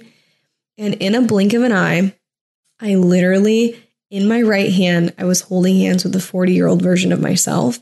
And in my left hand, I was holding hands with the 16 year old version of myself. And there I was at 26, my current self. I was standing there in between them, holding hands with both versions of myself. When I tell you, I get so emotional when I tell this story because, like, it literally, like, it changed my fucking life. Like, I, and I felt like there was like this bright white light around all three of us. And I felt really connected to my past and I felt really connected to my future and I felt really present in the moment. And I was a mess. So I opened my eyes and everyone's like, Do you have something to share? and I just, I, I was in awe. And I'm like, I just met myself at 40 and met myself at 16 in a moment that I thought was so insignificant that had such a profound subconscious wiring in my head that I think is preventing me from getting to I guess, where I wanted to go. It kind of changed my whole life, and I still don't know how to describe it. Um, it was just crazy, and and that's kind of the work that happens when you work on your subconscious brain. Not to say that everyone's going to go through that experience because I was the only person that did go through that, but it's just to say that there's so many like random moments that can have such an effect that you may not even realize. A really great example that I heard was someone there was talking about how she she was manifesting like a really big home. And one of the things that she had this like defense around was like I feel like everyone keeps judging me that I want this like huge house. Like she was thinking that like her mother-in-law was judging her that she wanted this big house and and she wanted this like really fancy house and she was like in her head she was like is it shallow? And is it indulgent? Is it showy? And you know she was having all these limiting beliefs inside. And like even though she was looking for a big home working with a realtor like it wasn't the right place wasn't showing up. And she found that she had limiting beliefs around her her uh, in-laws and or people in her life that she thought maybe they think I'm showy. So she was hanging on to that. When when she went through sort of this subconscious rewiring she said why do I want a big house? And she said, because I want rooms for guests. I want, I want rooms for the things that I love to do. I want a place that I can do yoga and I want a place that I can meditate. And I want bedrooms so that when my family visits me, they have places to stay. And I want to have people over because I want to entertain them. I want my place to be the home where people can knock on the door and it's a sense of community. I want everyone to feel welcome here. And like, is that showy? Is that indulgent? Is that shallow? And it's not. And so we can really think about our how we tell ourselves these stories and how that really gets in the way of our manifestations. And so for me, it was like, I think I must have been holding on to a story around that it was designer to have nice things. And, you know, I, I used to kind of always put my nose up at people who love like designer bags. Like I have friends that love designer stuff. And I, have always said like, I've, I've literally always rolled my eyes and been like, yeah, like that's just the dumbest. What a waste of money. And, you know, for the longest time, I, I thought that that was right. And now I'm at this place where I'm like, why do I care? You know, why did I care? And I think that was my subconscious brain saying something about that moment of like, you know, that's indulgent. Like that's way too, you know, showy or that's too um, like that's a waste of money. Why not just get something cheaper? And I think, you know, happiness is an, a contagious thing. So whatever makes someone happy, I think we need to honor that, whether it's like what makes us happy or what we would spend our money on, because we know that the energy of happiness will affect everyone else around us. And so we have to celebrate people getting things that they really want because that allows us to get things that we want. We celebrate people for their accomplishments like and we celebrate people getting things that they want even if it's something that you don't want there's room for you too to have that happiness. And so you know another part of manifestation is not condoning people for having the things that you want not looking at the person with the house or not looking at the person with all the money or looking at the person that like you know never had a, a was never an addict or something like that getting this sort of like jealousy or um, better than them attitude. It's more like celebrating people for what they've overcome and what's now making them happy because that will attract the abundance in your life. So there's room for everyone and know that the energy is everything. And that is one of the most important parts of manifestation. And again, on the other side of this list. I, I did a lot of like, you know, shadow work. I didn't know what shadow work meant until this experience. Now I do, and inner child work. Now you want to write what it feels like to have the thing that you get. So, what does it feel like to any of the examples that I gave today? We were talking about sleeping as one of them. You know, what does it feel like when I when you wake up early in the morning and you had your whole day, it was perfect and it was, you know, you accomplished everything that you wanted to. Like, what does that feel like? And what does it look like when you have this thing that you desire that you want to manifest? How does that make you feel? And exhaust the crap out of that list.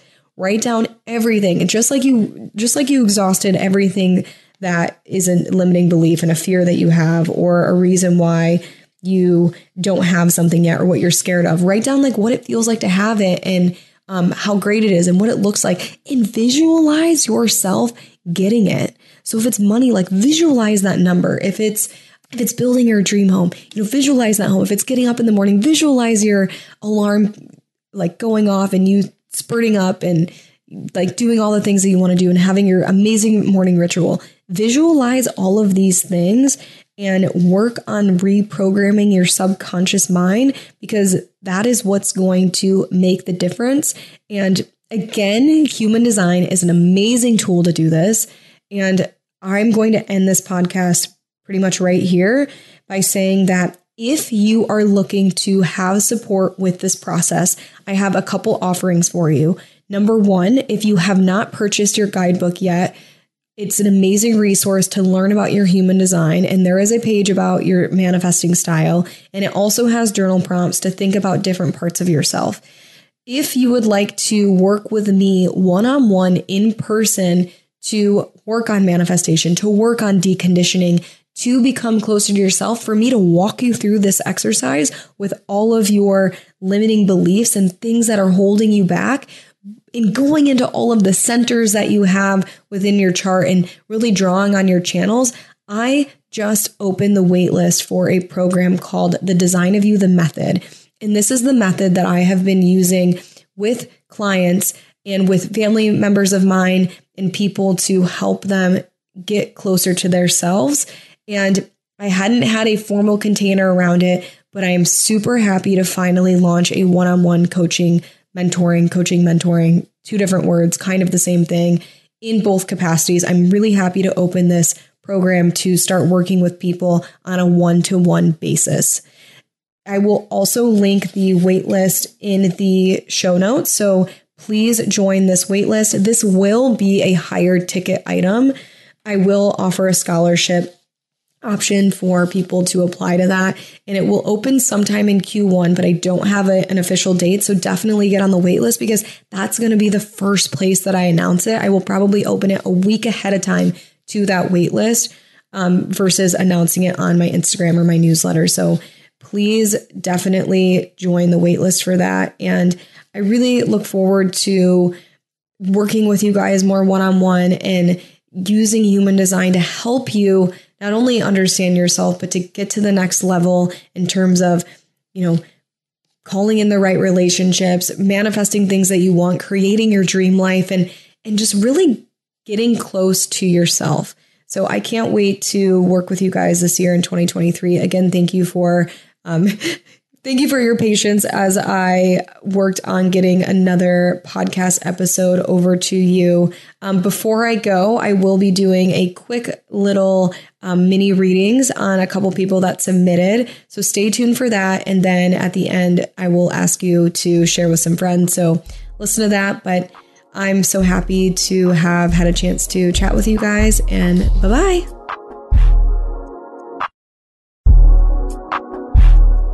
All right, now on to the reading portion of the show. So this request is from Dana. Dana said, How to be the best mama I can be, how to balance work and being a mama, and ways to minimize guilt, both work and mom, keeping my health important, but giving my all as a mom.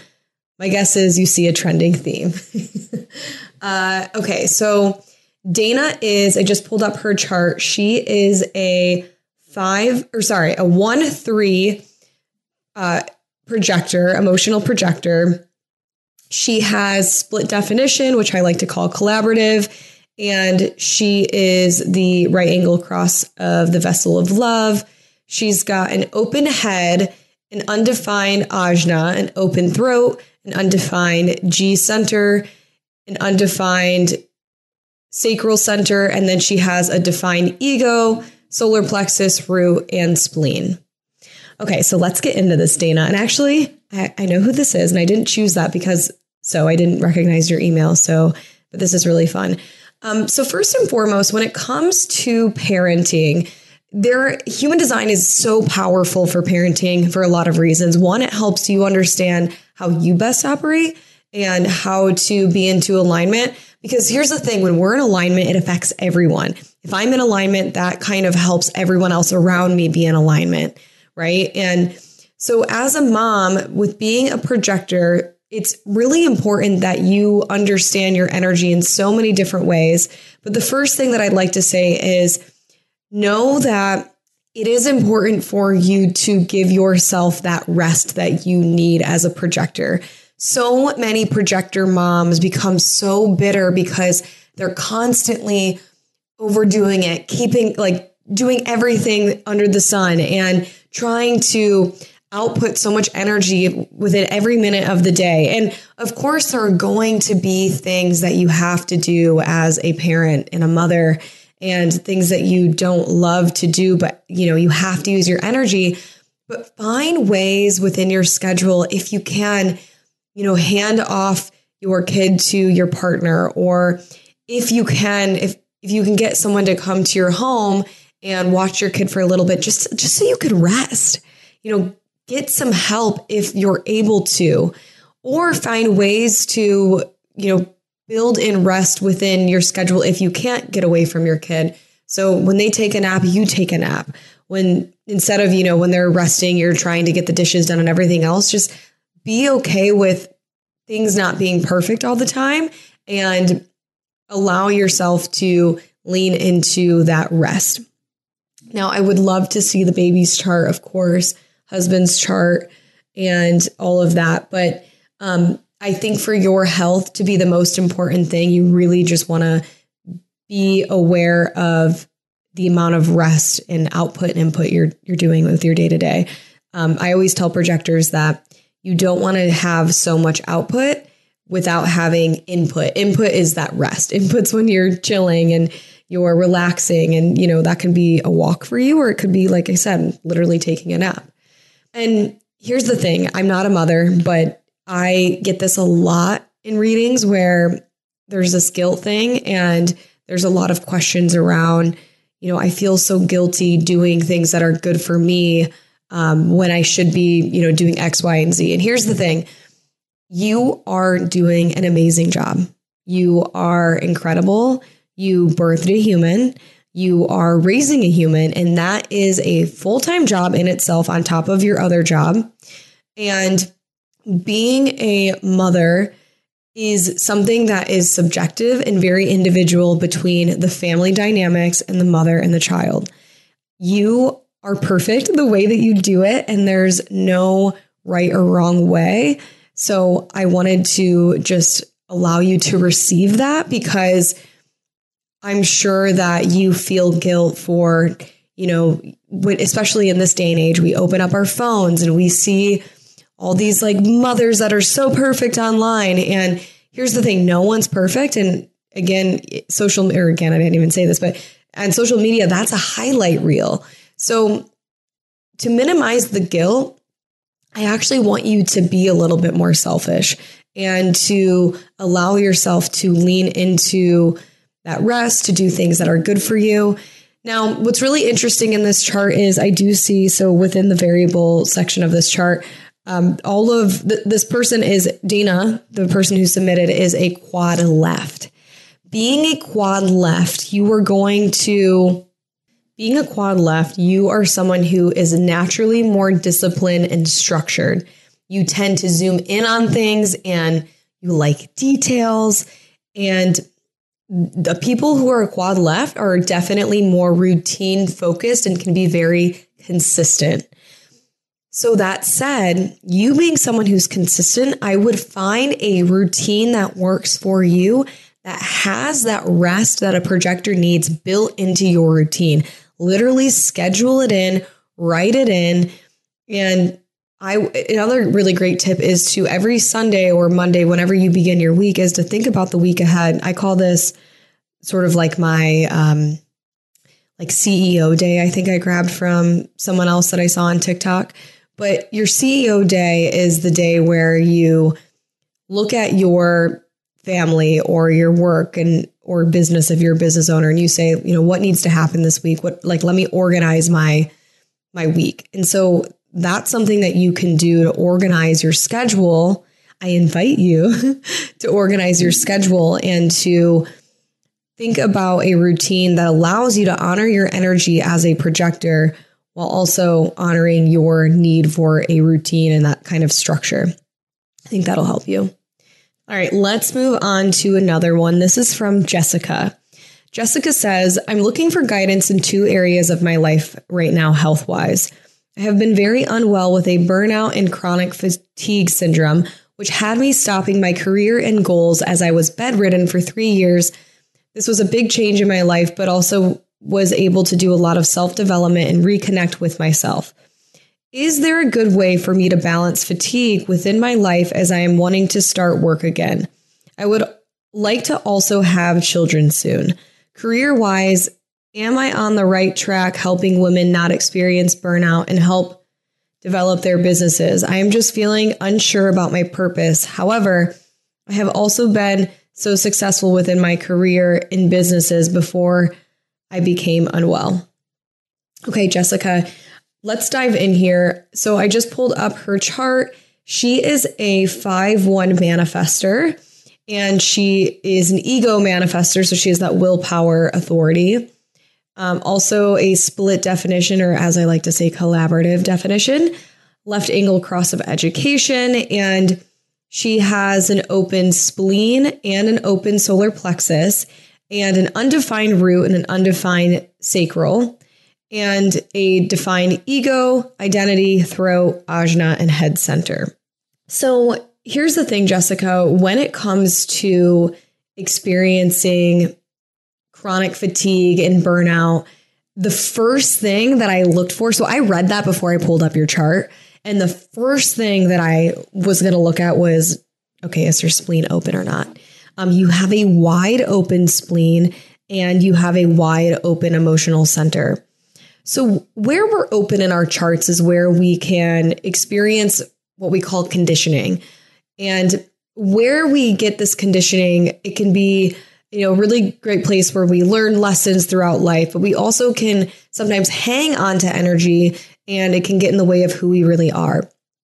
And so you are really prone and sensitive to picking up on the energy from people in these places. And within the spleen, it really is about fears and the well being. And so you are susceptible to picking up on, like, when someone else is unwell, you can pick that up and feel that. Their immune system is low, you can feel that. If they're full of fear, you feel that. Same with your emotional center, the solar plexus this is also wide open. So, you know, you're the person that is built with tons of empathy, but you hang on to, or you could tend to hang on to the emotions of other people and sometimes have a hard time letting go of what you're feeling when it's not even yours to carry. So, how we can decondition these areas is I want you to go back to your strategy and authority first and foremost. That's the most important thing, as always. So, as a manifester, you are designed to inform and you are meant to make sure that you're you have the heart and the will in something. So, as a manifester, how you kind of operate is number one, you are someone who gets a lot of like different ideas and you get bursts of energy and it's not always consistent. So, the other thing with you having an undefined sacral, it tells me that you may be trying to kind of like what in the last reading that I did is like, you know, trying to keep up with the hustle and bustle of the world when you're designed to take breaks. And especially when you don't have that burst of energy, it's okay to rest because if you force yourself, you are going to experience that more of that burnout and more of that like chronic fatigue. So as a manifester, though, when you get those creative bursts of energy, before you go after something, it's really important that you you determine whether you have the willpower or your heart is in something. When your heart is in something, you will hear yourself say things like, I will do this or I need this. It's very like egocentric. And, you know, I think a lot of people place the ego in this negative light, but it's like selfish in a way, but in a good way. Like, I want to do this. My heart is in this. I feel like motivated for this thing. I have the will to get this done. I, if you could make a promise to do something, that's an indication that your heart's really in something. So, with that, if you get an idea for something or you get like a burst of energy, that's when you go, okay, do I have the willpower for this? If it's yes, it's important that you inform anyone that's affected by that decision. So it's not that you have to inform everyone, but whoever is affected by the decision or the thing that you're about to go after, you want to let them know and then go act, go initiate, go do it. So when you follow that, that leads you into a life of peace. And every time that you don't do that, every time you're forcing things, you're not giving yourself the rest, you are not informing people, or you're not listening to whether your heart is in something or not, you're going to experience anger. And the more and more that you experience anger throughout your life, the more and more that's going to manifest itself as some of these negative sort of medical um, things that can show up. And I am not a doctor, so disclaimer, please seek medical attention or advice for anything that I say. Like, this is just my thoughts through a human design lens. And so that's going to help you decondition that energy that's been picked up in some of these open areas first. The second thing is that when it comes to this open spleen and this open solar plexus, it's really important for you to learn ways to let go and move this energy through you. If you're feeling a lot of fear, fear is not meant to guide you. It's meant to be something that you witness, observe, learn from, and let go if you're feeling like unwell because you were just around someone that's unwell, what can you do to counteract that energy? What can you do to ensure to yourself that you are well? Movement is great. Um, you know, having the the food that you that you like that you do daily. You have closed taste digestion, so it's important for you to eat re- like in sort of a routine, but kind of have the same sort of things, very pure, simple ingredients. I would go back to that. The other thing is that I would find a way to move energy throughout your body through movement. So meditation's great, somatic work, breath work, um, you know, yoga, walking. I mean, if you like HIIT, which you may like if you get a burst of energy there, um, or like a you know more intense workout, maybe that's your thing. Um, I wouldn't be surprised if it wasn't, but if that's your thing, that can help move that energy through. When it comes to the emotional center, it's sort of the same way of observing the emotions, taking inventory. Is this my emotion? Or is this someone else's? And finding ways to bucket those and say, this isn't mine to hang on to. And so, how can we release that? Um, maybe it is feeling through it. Maybe it's listening to that song or some music or something that helps move emotions through you.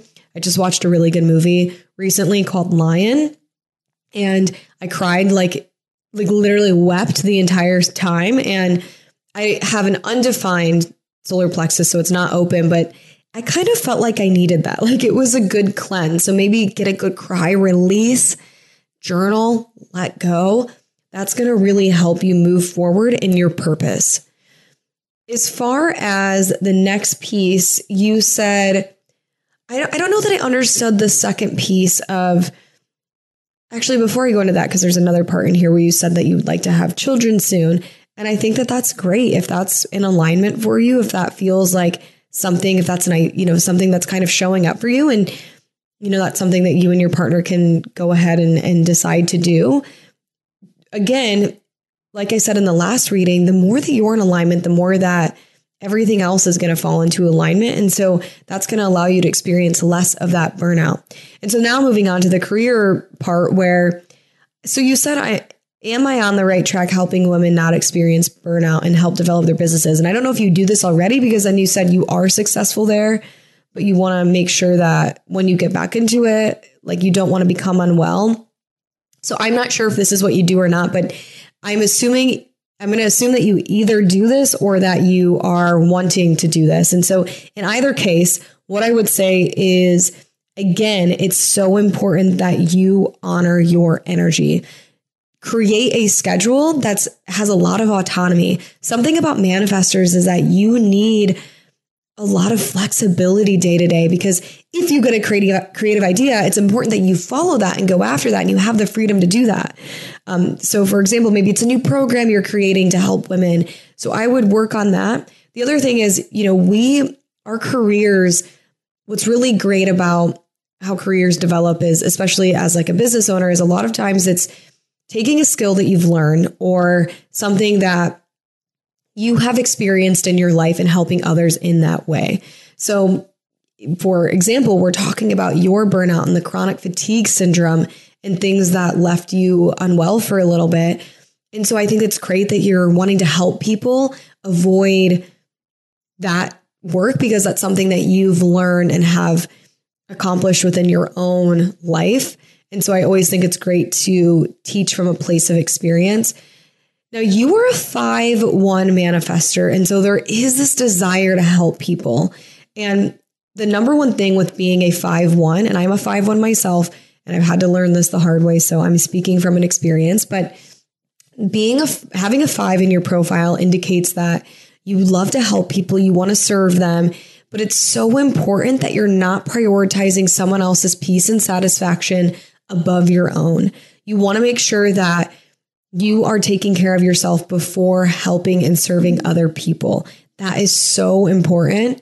And I think that having clear boundaries will set you up for having a more calm day to day so you don't experience burnout. Um, what I mean by this is there is this like projection field that happens with the five where it's either positively or negatively projected onto where people will assume you're going to help them in some way. And so it's very important for you to be super super clear on how you're going to help people with the um, to help people not experience women not experience burnout and help them their develop their businesses. So i think that that's going to help you. You know the one part of you is like a researcher. So i would talk about research you've also done. I think leaning on statistics or facts or things that you've studied and the knowledge that you have is going to be really helpful in attracting clients um, but in general being a five you're attracting sort of people anyway because there is this like energy that people look at you as someone who's going to come in and help. So that's what I would say about any of that. And um, actually, one more thing from my heart, unrelated to human design, I want you to know that I love you and that there is, you are doing such a great job on this healing journey. And I'm so proud of you for the self development and the the way that you've been able to reconnect with yourself and I love the desire that you have to make changes and um, be more in alignment and to be a better version of yourself. I work with so many people, and the ones that have a desire to make a change and a desire to to have a better life those are the people that get that it's the people that are unaware of why they're experiencing burnout or chronic fatigue and not trying to find a solution that it's really hard to get through because if they don't if they don't understand themselves or why something's happened or even care to understand why, they're never going to make the positive changes to have the life that they desire. So I just want you to know that you are doing an amazing job and thank you so much for submitting because I think that you are on the right track and the more and more that you honor your energy as a manifester, you are going to experience more and more ease and flow within your life. All right, let's move on to the next one. I love this one. The person just put her name and she said she's a reader and wants to learn from another reader's perspective. And she said, just split definition. and it works out because we've kind of briefly mentioned it. So I'm going to talk to you guys about split definition. So, split definition or definition in general speaks to how we work with other people and how we flow. And so, someone can have single definition, split definition, triple split definition, or quadruple split definition. It simply means how your energy is defined within your chart. So, if you have single definition, you have a flow of channels that connect all of the defined centers in your chart. And if you have split definition, it means that there's like two areas of channels connected. So there may be like the spleen connected to the root, and then there may be like the ajna connected to the head and the throat, but it's not connecting down to those other ones. So there's like two areas. And then, you know, same goes for the third and fourth. Um, there's like just little, basically, there's three sections or there's four sections if you have triple or quadruple. So with split definition, I like to call this, or the way that I should say I learned it was through collaborative definition. Why it's collaborative definition, and I think this is a better phrase for it, is because you do really well in collaboration with other people. So some people are designed to, you know, be really independent. If you're single definition, you're super independent, very self sufficient, and that's how you process things. As a split definition or collaborative definition, your life is about connecting with other people because you have two areas of your chart kind of in different places. And so you're kind of always needing to collaborate and be in connection with people to kind of find that flow of energy. So if you ever feel like something's missing in your day to day, it might feel good for you to go to like a coffee shop and just be around people. Being in the energy of others helps you understand how your energy flow or maybe not helps you understand but can allow your energy to flow better and you'll feel that sense of wholeness and there are three different sort of variations of a split that you can have. So you could have a small split or like a simple split. You could have a wide split or you could have like a super wide split. And a simple split just means that you have like one gate that would connect to another gate that's hanging somewhere, and that would kind of make everything flow together. And if you have a wide split, that means that you've got a wider area. Uh, maybe you need a full channel to make the split connect, or you need, you know, a couple gates to make things happen. Um, if you have a very wide split, it's kind of similar to the other one. Um, it's going to take a lot for the definition to become sort of what we call single definition. So what I mean by that is like when two charts or two people are together, their charts sort of overlay. And so when you're a split, when you're with someone else, if they have the opposing gate or they have a channel that helps connect and flow the chart for you, then that helps you feel it. You know, another important thing is to look at transits to see what is causing definition in your chart or not. So that is how the definition sort of works. The one thing that I just want to call out is that you don't have to collaborate all the time and always be in connection. It's not that you can't do anything alone and that you like you may be someone who is independent, like you may be a hermit. Um, but it's just about being connect being in connection can just help you flow a little bit easier if you feel like something's missing. So, you know, notice where you're feeling like notice when you're with someone and you're kind of in a flow state and notice when you're alone and or who are the people around where you're in that flow state you know take time to arrive to things in a slower fashion because it's important for you to give yourself the space to not always immediately be clear because when you have the patience of you know connecting with people it allows more things to show up for you and allows you to flow So yeah, those are kind of my tips. And just want to say one more thing, actually. I keep saying that. Well, this is the last thing. The last thing I will say is that I'm someone who has split definition and I do really well, like just even calling a friend or, you know, going to a co-working place or being around people, having conversations really fun for me. So you may just need to sometimes do that when you feel stuck. If this episode has energized you, I ask you to share it or to send it to someone where it can make a big difference in their life. And please tag me with your shares, something you learned from this episode or that you loved from it. I'm at the design of you on Instagram. Also, please DM with questions or feedback or whatever. I love to stay in touch with you. Thank you so much for your support and consider subscribing to this podcast and leaving me a five star review so we can continue to grow together. Thank you. And I love you oh so, so much. See you soon.